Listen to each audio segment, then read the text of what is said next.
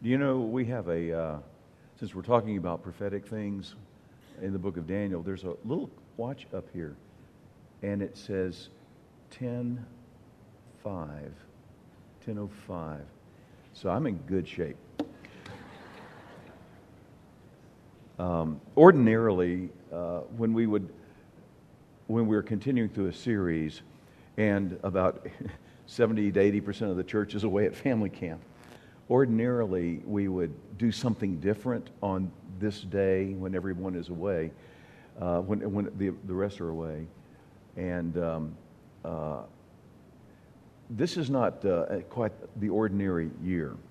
Uh, The elders have asked uh, me to, and Lewis, to um, bring to you a series uh, really of how we got here, Church one oh one. And starting next Sunday, and that's the that's the beginning of our new series. Starting next Sunday, I'm going to be uh, talking with you and teaching you uh, from Ephesians four, if you want to look at that ahead of time, about how this church began uh, almost thirty-five years ago.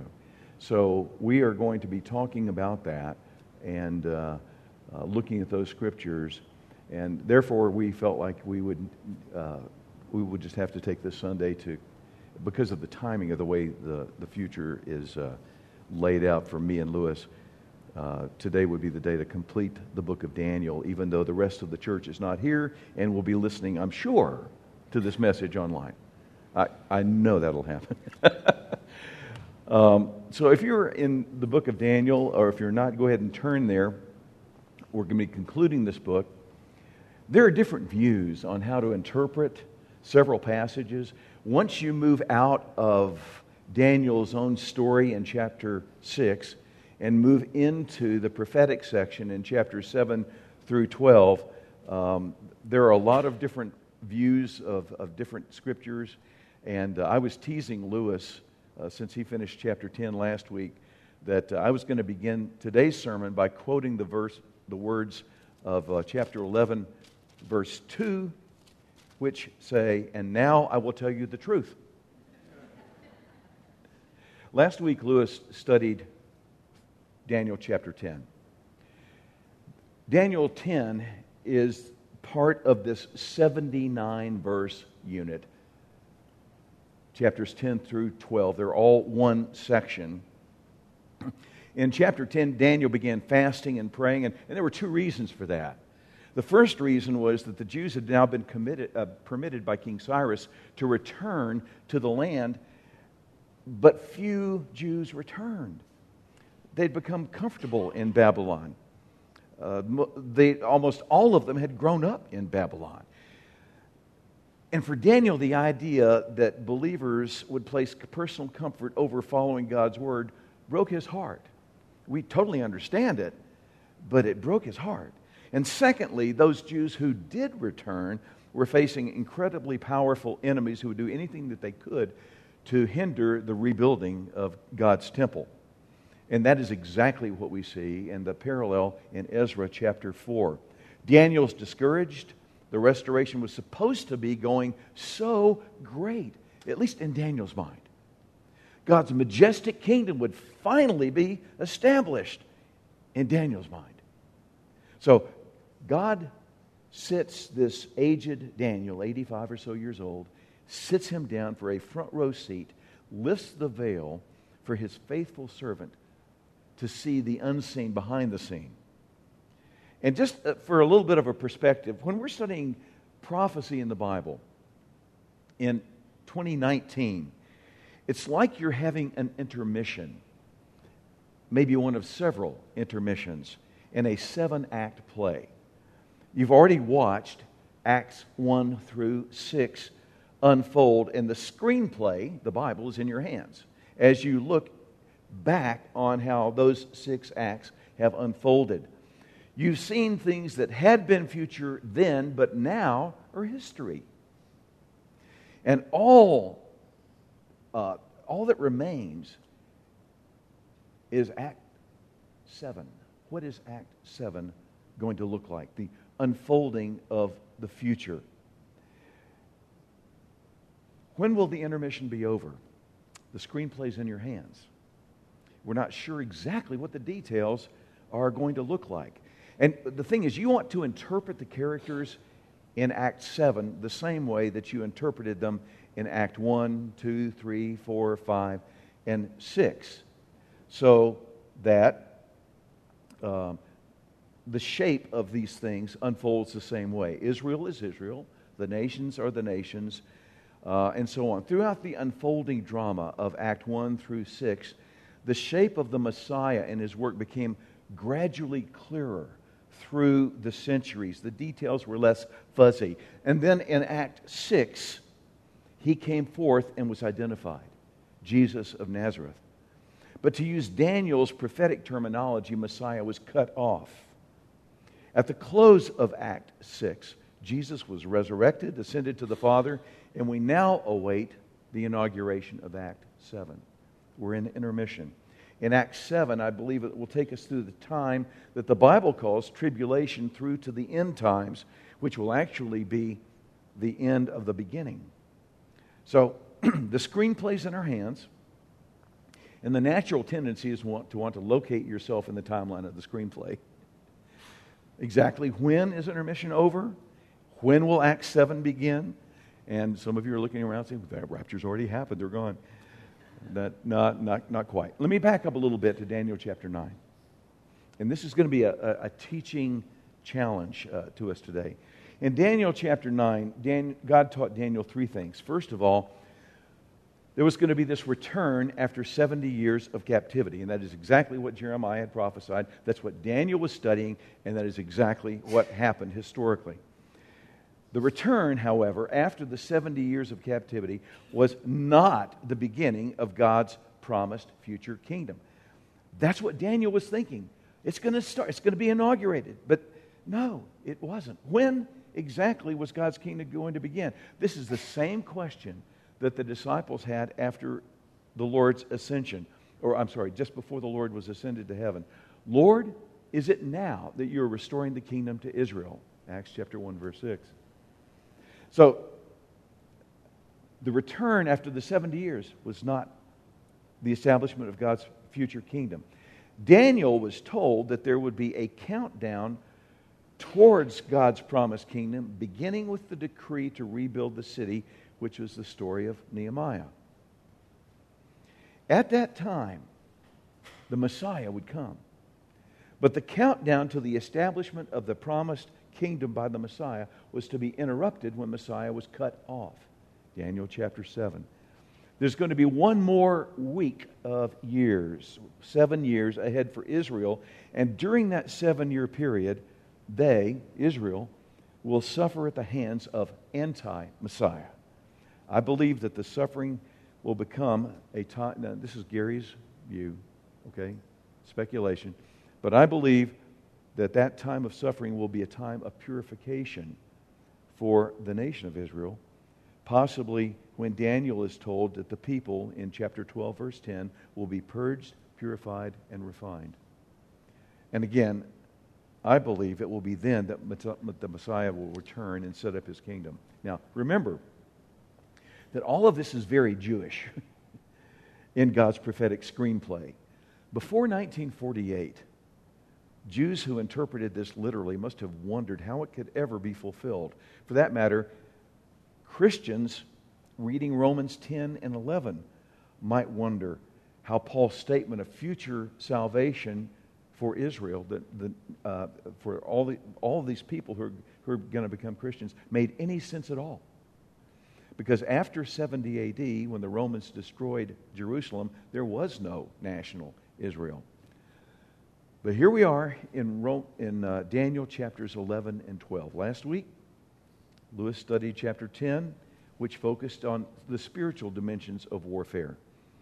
Let me mention, let me say this. A biblical view of reality commits, uh, a biblical worldview commits you to a view of reality that is larger than your ability to explain everything that it contains, by definition. If you could understand and explain God exhaustively, then you would be God. A biblical view, a worldview, commits you to a view of reality that extends beyond what you can see and is larger than your ability to explain and experience everything that it contains. Even science argues that there's far more to reality than what you see. There's one interesting occasion where, well, in fact, on several occasions, God sort of lifts the curtain to show us the greater picture of what is real behind what is seen. Um, that's what Jesus did at the Mount of Transfiguration. When the veil was moved aside just a little bit and not entirely, for the disciples to get a glimpse of the glory of who Jesus is and be strengthened by that. In Second Kings six, Elisha was uh, surrounded by the uh, army of the Arameans, and his servant was absolutely terrified.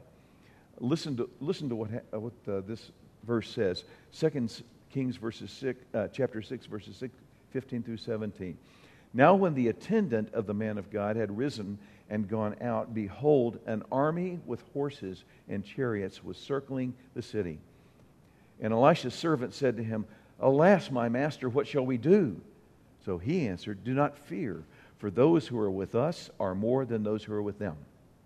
Then Elisha prayed and said, O Lord, I pray, open his eyes that he may see. And the Lord opened the servant's eyes, and he saw, and behold, the mountain was full of the of the uh, host of the Lord surrounding them. So God's army was there, the spiritual behind the physical, the eternal behind the temporal, and that was reality, which is bigger than what that servant could see, than what we can see. And Elisha's servant was strengthened. In Daniel chapter ten, God lifts the veil on spiritual warfare, and Daniel is strengthened. God's fighting for his people. The end is not in doubt. That's it. It's done.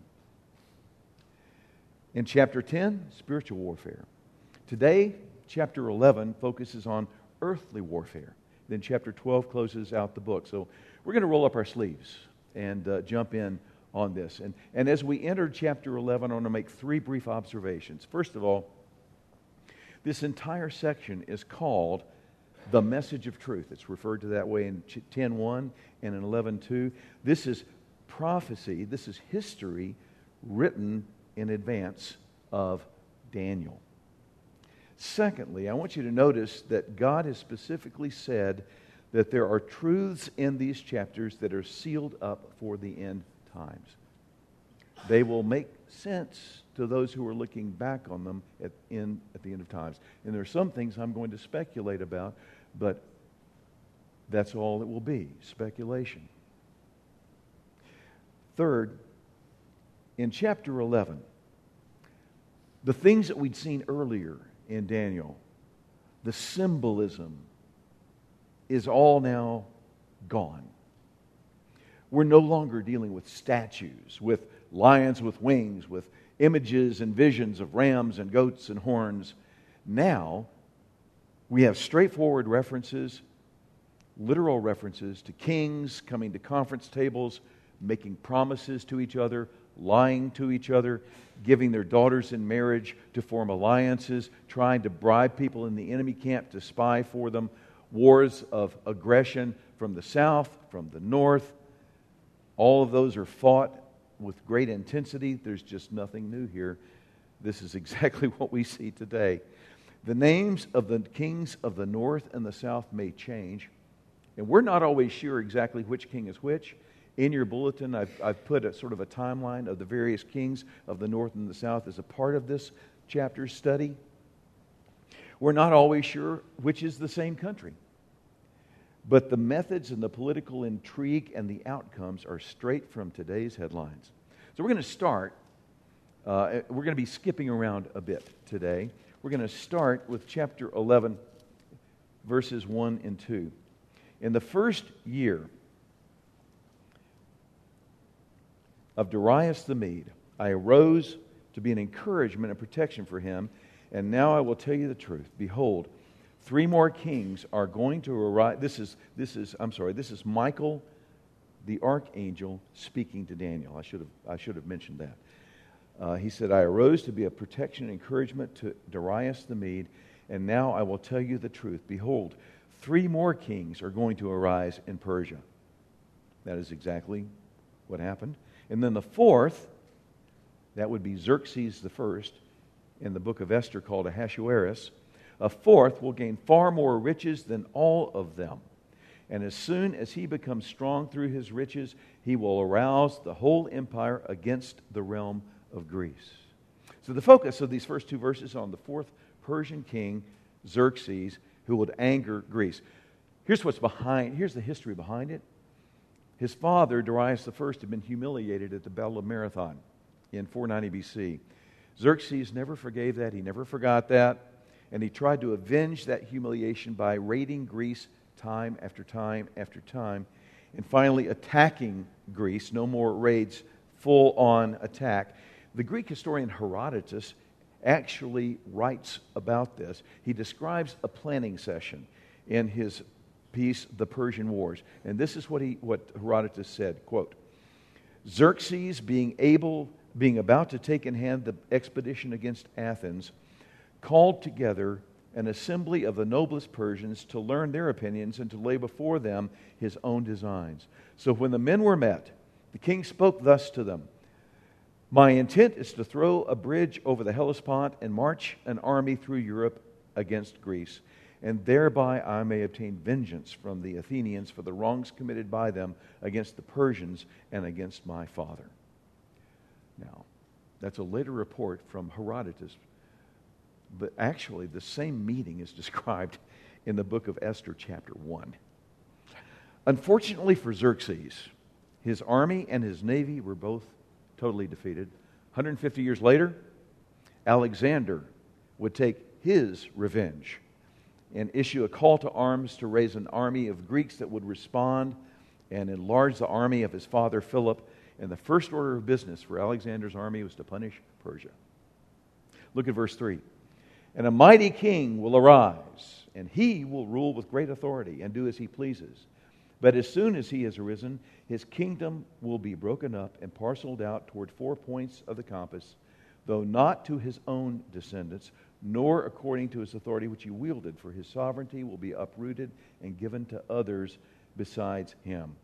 This is the very same story that Daniel learned years earlier in chapter seven, uh, using the image of the leopard with the four heads, if you remember any of that, and, and still later in chapter eight. Daniel learned that that this, this particular ruler would be cut off himself, would be broken off, which Alexander died very early. And there would be four replacements, not his own sons. That's because his two sons were assassinated. After Alexander died, the empire fell into four subdivisions. So there it is. That is exactly uh, what happened. Now, in chap- verses five through twenty, uh, just going to mention a few things here. You've got this this future uh, history of the kings of the north and the kings of the south, and and the details are are, are pretty remarkable uh, as as you look at how they unfold. There are many details of political intrigue. There are several historical soap operas uh, in these verses. It's complex in one sense, but it's simple in another. The main conflict is between the kings of the north and the kings of the south. From what vantage point, from what perspective are they north and south? From Israel. North of Israel and south of Israel. Twice in here it's mentioned that, that it's from the perspective of the beautiful land, and that is a, refer- a reference to Israel and to the city of Jerusalem. If you look at, uh, j- just look at some of these uh, verses. Uh, verse five, the king of the south. Verse six, the king of the north. Verse seven, the king of the north. Verse eight, king of the north. Verse nine, king of the south. Verse uh, eleven, king of the south, king of the north. Verse thirteen, king of the north. Verse fourteen, king of the south. Verse fifteen, king of the north, king of the south. Verse sixteen, again, the beautiful land. You you sort of get a picture that there's a there's a lot of history going on here, and a lot of kings uh, uh A lot of those years uh, take place during this time period.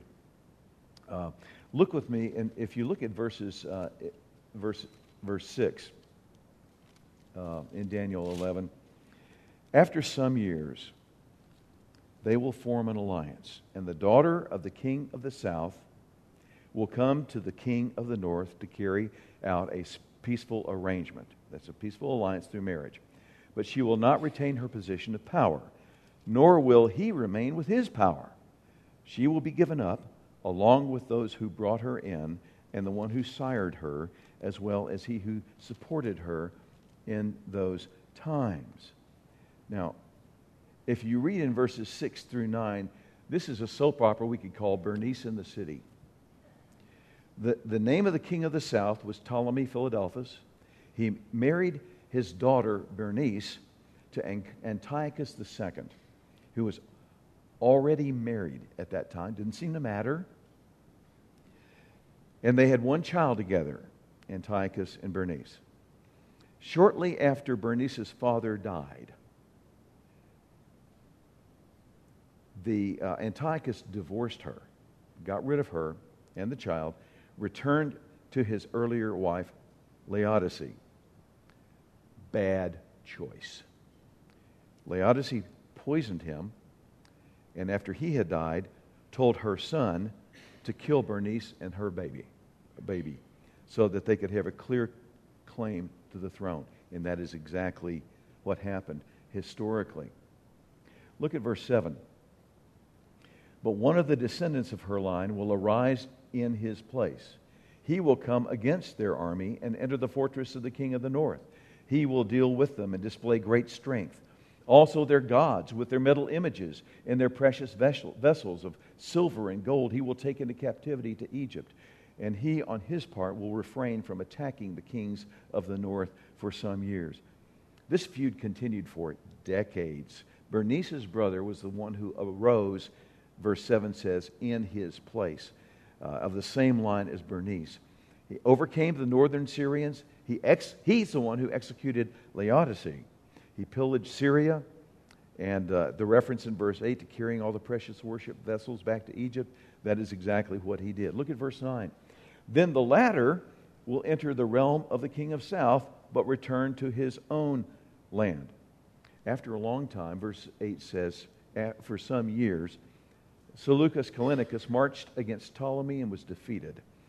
And in verse ten, his sons will mobilize and assemble a multitude of great forces, and one of them will keep on coming and overflow and pass through, that he may gain, uh, he may again wage war to his very fortress.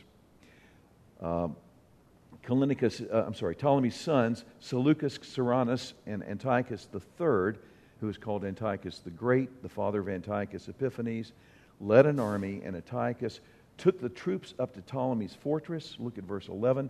The king of the south will be enraged and go forth and fight with the king of the north. Then the latter will raise a great multitude, and that multitude will be given into the hands of the former. Ptolemy became enraged, fought a furious battle, and totally defeated Antiochus. Now I'm going to stop here with that section. Uh, you're getting the picture. There's There are, th- there are historical things uh, going on here. And uh, um, I, I just want to point out that y- if you want to, you can read chapter eleven uh, with, with the Bible in one hand and, and a history book in the other. It's veiled history, but it's real history. If you were looking forward, as Daniel was, it would be kind of like a painting from the Impressionist school of art.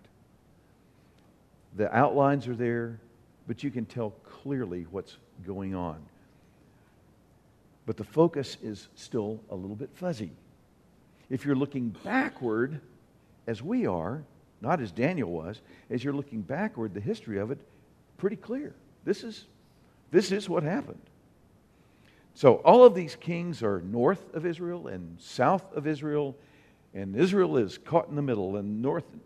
northern forces go south, southern forces, forces go north, all passing through the beautiful land, all making their mark.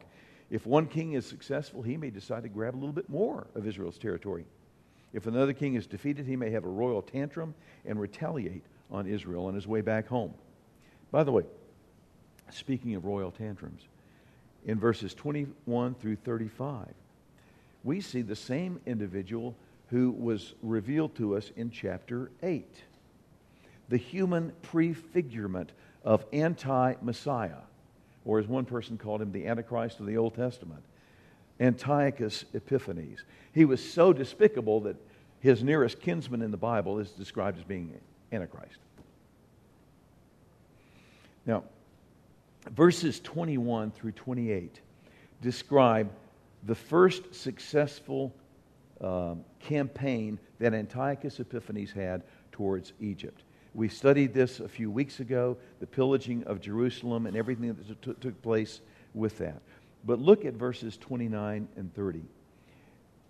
At the appointed time, he will return and come into the south, but this time it will not turn out the way it did before. For the ships of Kittim, Cyprus, will come against him. Ptolemy had made an alliance with the Romans. The ships of Kittim will come against him. Therefore he will be disheartened and will return and become enraged at the Holy Covenant and take action. He will come back and show regard for those who forsake the Holy Covenant. What ha- as, as we studied in chapter eight, Antiochus was defeated by an alliance with the Romans and was actually humiliated. He was forced publicly to um, back down. Have you heard the expression, a line in the sand? Sure you have. Um, in a meeting with the Romans, uh, a truce before the battle was to begin, the Roman consul, Gaius Popilius, took out his sword and walked around Antiochus and drew a circle around him. And then he came back around in front of Antiochus, and he said, uh, you are not to leave that circle until you decide whether or not you're going to come up against us. That's the line in the sand. Antiochus backed down. He was totally humiliated. What happens in the heart of a bully who is publicly forced to back down? He vents his rage on weaker victims around him. Verses thirty-one and thirty-two. Forces from him will arise, desecrate the sanctuary fortress, and do away with the regular sacrifice, and they will set up the abomination of desolation. By smooth words he will turn to godlessness those who act wickedly toward the covenant. But the people who know their God will display strength and take action. Uh, that I believe refers to the Maccabeans and the Maccabean revolt that we see later unfold in history. On his way back north through Palestine, as we said a few weeks ago, Antiochus's forces massacred thousands of Jews who were assembled to worship. Eventually, he erected a statue of Zeus in the temple and defiled the altar of the Jews by offering a pig on that altar. He decreed that circumcision was now forbidden. Meat that was unclean was now the menu, and the Sabbath was no longer to be observed. The Maccabean revolt was the result of all that. Okay, so these things are being told to Daniel. Okay. Let's reboot. With me again? Okay. These, all these things are being told to Daniel. He's looking at it. Y- years ago, I, I taught a, uh, a course, in a modular course in a uh, seminary in Los Angeles. And Betsy and I stayed an extra week, and we went to the Getty Museum uh, one, one day. And uh, there was this impressionist wing, okay? And if you go in there and you, you see, the out, as I mentioned earlier, the outlines are fuzzy. The, you can see what it is, but the outlines are fuzzy. And then you go into the classical or traditional, whatever you call it, side, and, and these eyes were about six inches away from a Rembrandt. I, I was surprised they were, they were allowing that. And I was looking at, the, at the, and some of the detail in that thing was so astonishing. I, it looked to me at one point on one character that he had to have used a hair to paint some of that. Just a hair. It was amazing. So you look at some of these, these things that are unfolding for us in Scripture. The story is the same. The outline's the same. It's, it's sort of an impressionist view. But over time, the details morph into greater and greater clarity of what actually happened, to where we look back on it and say, oh, yes. That's exactly how it unfolded. Daniel is anticipating the establishment of God's future kingdom, and it hadn't happened. Didn't happen when they returned to the land. Doesn't seem like it's going to happen at any time soon. Messiah is going to come. And it didn't happen when he was here. He was cut off. We're in intermission. Acts seven is yet ahead. So how is this going to work its way out historically? I believe, and by the way, when the, with the Maccabeans, that didn't establish God's future promised kingdom. So what now? I believe that the last words of verse thirty-five, if you look at verse thirty-five, suggest a leap forward in time. Because starting with verse thirty-five, there is a reference to the end time, to the appointed time. That is mentioned in verse forty. It's mentioned in chapter twelve, verse one, verse two, verse four, verse six, verse eight, verse nine, verse thirteen. Anticipating this future time that is going to unfold when intermission is over. And um, it, it's, it's kind of like, let me put it this way. Uh, looking at biblical prophecy sometimes is like seeing a mountain range. You're on the top of one mountain, and you see the top of another mountain, and you see the top of the next, and the next, and the next. You're not sure what, you don't know about, the, sometimes you don't even see valleys at all. You're not sure that valleys are there. You're not sure how big they are. And that's kind of the way it is sometimes. Uh, and, and as time gets closer, okay, the valley is now explained and unfolded. So Daniel's wondering, you know, when is this going to happen? When is when is the, the time of the end? Uh, I believe that what we're looking at with verse thirty-five and following, we're looking at the same thing we saw in chapter eight. Behind anti-Messiah, the same kind of individual anti- as, that Antiochus was, is anti-Christ that we see unfolded uh, at, at, the be- at the beginning of the end as Scripture continues to uh, come true. Antiochus pointed forward to a future individual, that beast of beasts God, that was going to oppose God's anointed at the end of time in the book of Revelation. See the same pattern again here. And, and just as anti-Messiah will be at the end of time, and he will magnify himself, he will magnify himself. We saw the same thing in chapter eight. He will magnify himself. Look at chapter um, eleven, verse thirty-six. Then the king will do as he pleases. He will exalt and magnify himself. Verse thirty-seven, he will magnify, verses thirty-six, I'm sorry. He, verse thirty-seven, he will magnify himself. So all of that is, I think, anticipating this being who is yet to come. And, and it's tied, the last of chapter eleven is tied to chapter twelve with the phrase, now at that time. What is at that time? Well, he's about to tell you that's the time of the resurrection. Michael, the great prince who stands guard over the sons of your people, Michael with Israel, we've already seen that before as well, will arise, and there'll be a great time of distress such as never has occurred since there was a nation until that time. And at that time, your people, everyone who is found written in the book, will be rescued. Many of those who sleep in the dust of the ground will be raised or will be awake to everlasting life, others to disgrace and everlasting contempt. So there is this future corporate resurrection that we see at the end of time. Let me mention to you, uh, if you were to read ahead in First Thessalonians chapter four, Paul says, we do not want you to be uninformed, brethren, about those who are asleep, that you will not grieve as do the rest who have no hope. And this is what he says.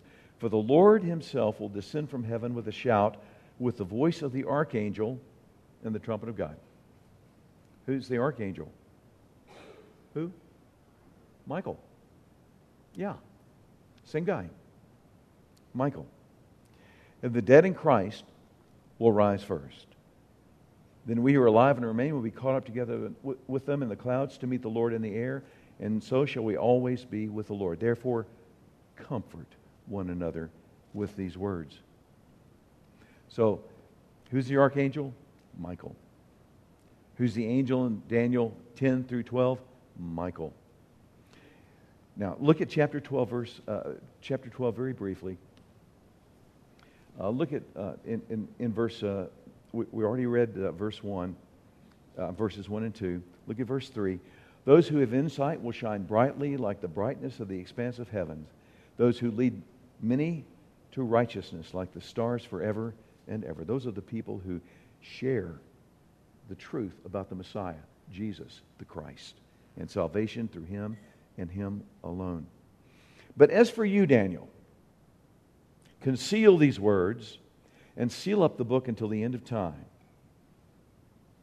Many will go back and forth, and knowledge will increase. Doesn't say wisdom will increase. We have seen knowledge increase. We have seen uh, globalization in transportation. Uh, perhaps that's what that's referring to. Then I, Daniel, looked, and behold, two others were standing. And then we saw this exchange back and forth as Bill read this scripture. How long? How long? Verse six, how long will it be until the end of these wonders? And then the answer is time, times, and half a time. That same reference is was repeated from chapter uh, seven. Verse twenty-five, he will speak out against the Most High. He will wear down the saints of the Highest One. He will intend to make alterations in times and the law, and they will be given into his hand at for a time, times, and half a time. But the court will sit in judgment, and his dominion will be taken away, annihilated, and destroyed forever. Listen, then the sovereignty, the dominion, and the greatness of all the kingdoms under the whole heaven will be given to the people of the saints of the Highest One. His kingdom will be an everlasting kingdom, and all the dominions will serve and obey him. That's the kingdom. That's what Daniel's looking for. So it'll there'll be a time, time, half a time, so when this is done, as soon as they finish shattering the power of the holy people, all these events will be completed. What does that mean? Shattering the power of the holy people. I wonder if it has to do with the very, with the unfolding of that seventieth week, that tribulation week. If you read Revelation four through nineteen, what you see is attack after attack after attack of Israel from their surrounding enemies. And during that time, in the book of Revelation, Israel is purged. So that at the end of that, these are people who are waiting for the Messiah to return. Okay. Um, verse eight, as for me, I heard but could not understand. We, we sort of identified. So I said, my Lord, what will be the outcome? And this refers, this Hebrew word refers to the close, the, the thing that, that's the result of the three and a half years, the time, times, and half a time we studied before. In verse nine, he says, go your way, Daniel. And what he means is, you just go on and do what you're supposed to be doing. If I can paraphrase, my son, relax. You don't have to know about the establishment of the kingdom. You go your way, Daniel. For these words are concealed and sealed up until the end time. Many will be purged, purified, refined. The wicked will act wickedly. None of the wicked will understand, but those who have insight will understand. The end times generation is going to be comforted by Daniel's book. And he's got this strange reference here. From the time that the regular sacrifices is abolished, the abomination of desolation is set up. And that's a reference to that in the book of Revelation. There will be one thousand two hundred ninety days. That's the three and a half years of tribulation, the great tribulation. Uh, in terms of uh, lunar days, it's thirty days more than that. Why thirty days more? Answer, I don't know. How blessed is he who keeps waiting and attains to the one thousand three hundred thirty-five days. That's forty-five more days. Is that to judge and set up the kingdom? Answer, I don't know. Why? It's concealed. That's what he says. But as for you, go your way to the end. Then you will enter into Shabbat, Sabbath, rest, and rise again for your allotted portion at the end of the age. You know enough, my son, to be at peace. Trust me, the kingdom will happen. It will unfold. I am in charge. in the seventy-nine verse block. The veil is pulled back. We see a little bit behind the scene. Still the Impressionism with a lot of things. Details of kings and kingdoms are listed, but it's clear, it's clear that the kingdoms of this world are all unstable. Did you think we were living in a stable country? I used to think so when I was a little boy, but it's not. Eventually, anti-Messiah will arise. God will deal with him, and then Messiah will return. All people will face a final resurrection and accountability before God. And God would say, in Daniel, God's kingdom will be established, but on my timetable. Now, I want to conclude with three thoughts. The first one has to do with God's Word. God's plan for Israel, actually, I think, is a case study in the truth of the Bible. Uh, we're, we're used to Israel as a headline in, in the news. We, we, we've seen that over our lifetime. But it's It's in the, in the ancient world, Israel was mostly ignored by the historians. Except for a period of greatness under Solomon's reign, the world powers were, were Persia, Greece, and Rome, and, and they were the elephants, and Israel was a gnat, a, a fly. Daniel and all the prophets throughout the Old Testament history knew, I mean, they knew that Israel was an insignificant country in comparison to the world empires. So they would have to take by faith that Israel would place a central role in world politics at the end of time. Wonder if they ever looked at each other and said, should we be taking this literally?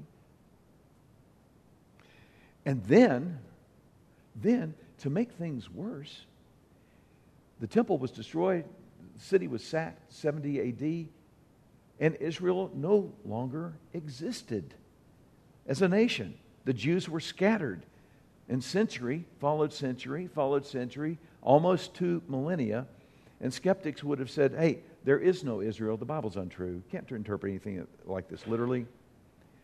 New Testament believers would be tempted to say, well, you know, Israel is called the people of God, the church is called the people of God, and then they commit the logical fallacy of the undistributed middle, say maybe Israel is the church.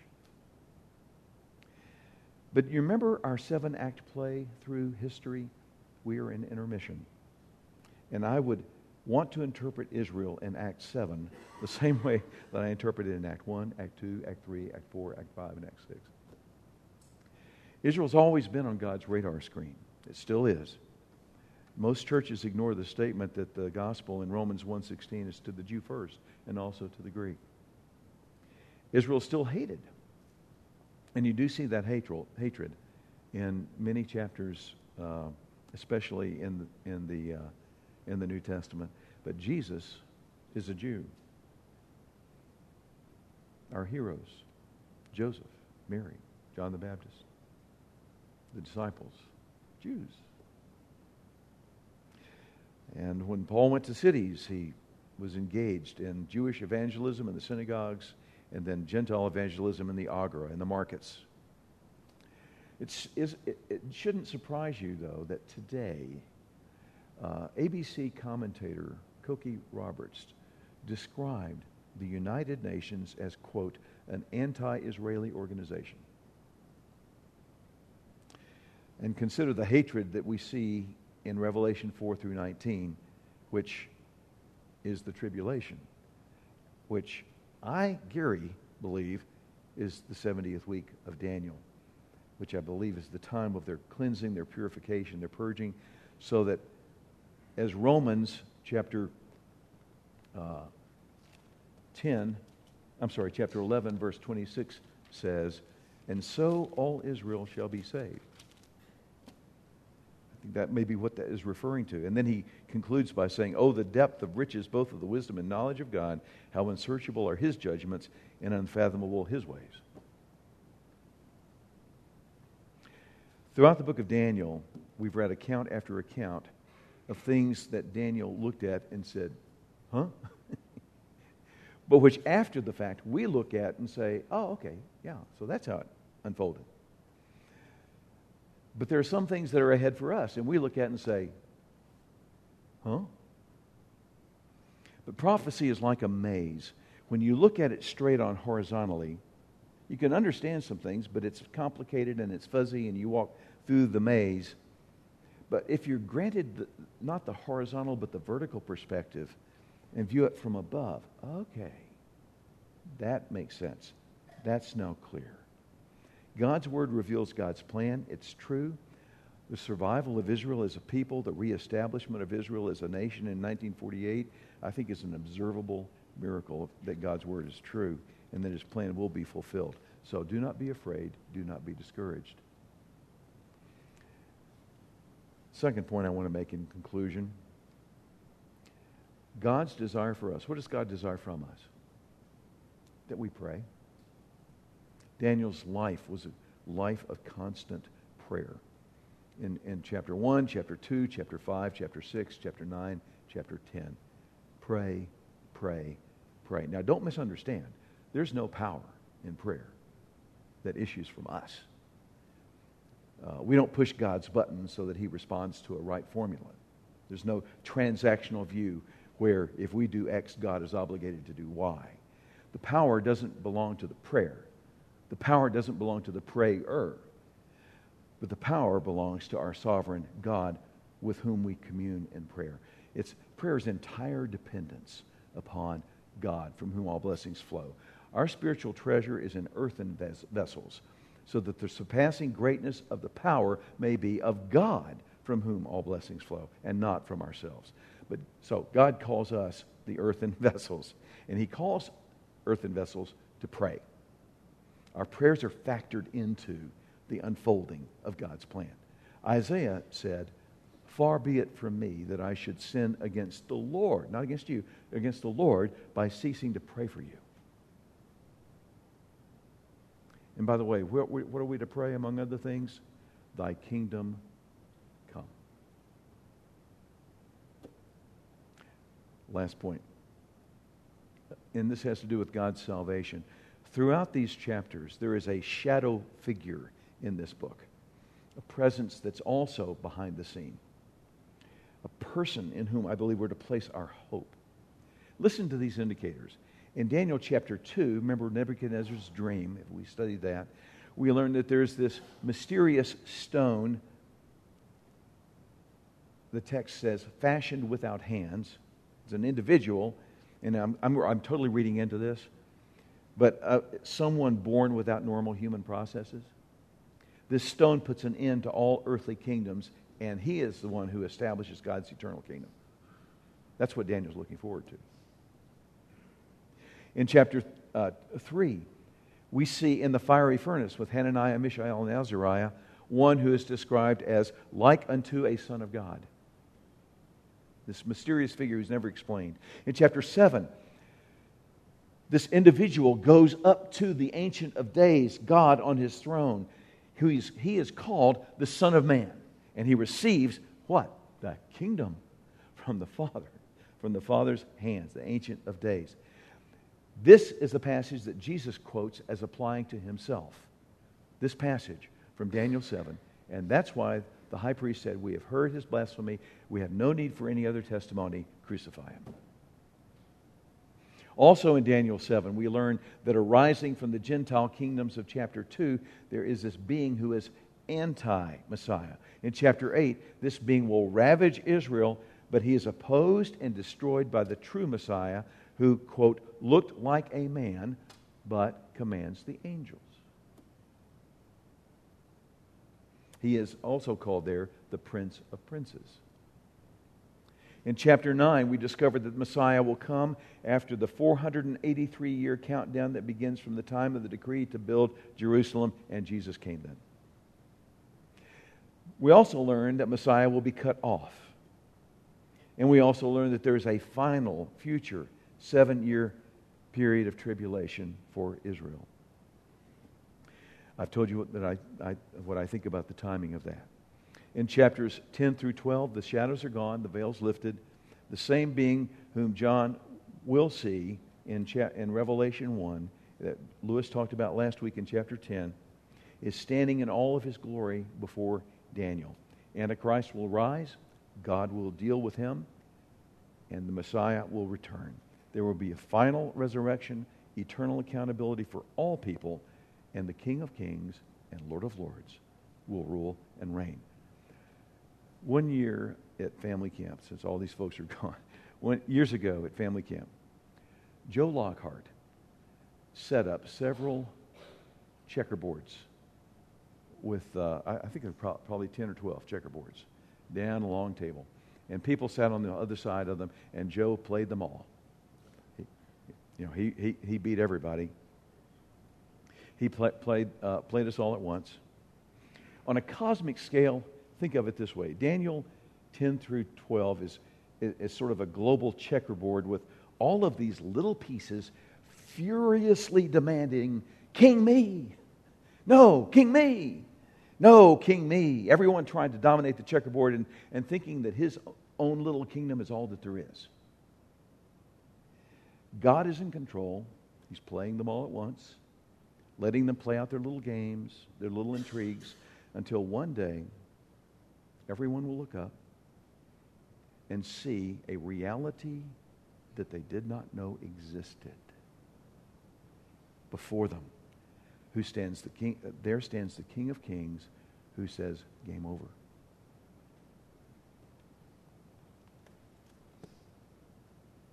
And I saw heaven opened, and behold, a white horse. He who sat on it is called Faithful and True, and in righteousness he judges and wages war. His eyes are a flame of fire, and on his head are many diadems. And he has a writ- name written on them, on him, which no one knows except himself. He is clothed with a robe dipped in blood. His name is called the Word of God. It's the Alpha, the Omega.